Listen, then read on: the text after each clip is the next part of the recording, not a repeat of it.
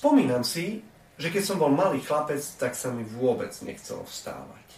Keď zazvonil budík, alebo ma budili moji rodičia či súrodenci, bol by som dal všetko preto, aby som ešte aspoň pol hodiny mohol ostať v posteli.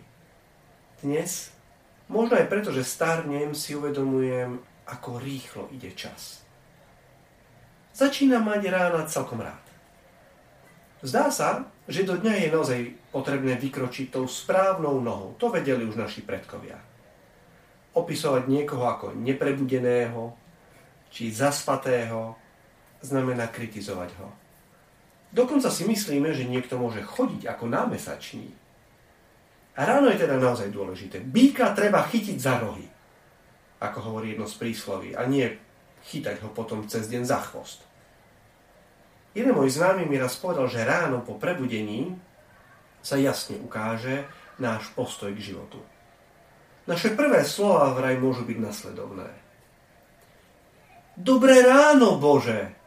Alebo dobrý Bože, zasa ráno. Je dobre začínať deň s očakávaniami a byť nachystaný na to, čo má pre nás pripravené. Predstaviť si miesta, ktoré máme navštíviť a ľudí, s ktorými sa stretneme, nás tak povediac disponuje, prichystáva na úspech. Rovnako je však dôležité aktívne k tomu pristupovať. Duchovní vodcovia hovoria, že to, čomu ráno venujeme prvé naše myšlienky, to už nás zanecha stopu po celý deň. Ako zrnko kávy, ktoré sme dali do mlynčeka a potom ho tam melieme celý deň. Je teda dôležité urobiť si plány, vzbudiť si predsazatia a značením vykročiť do dňa.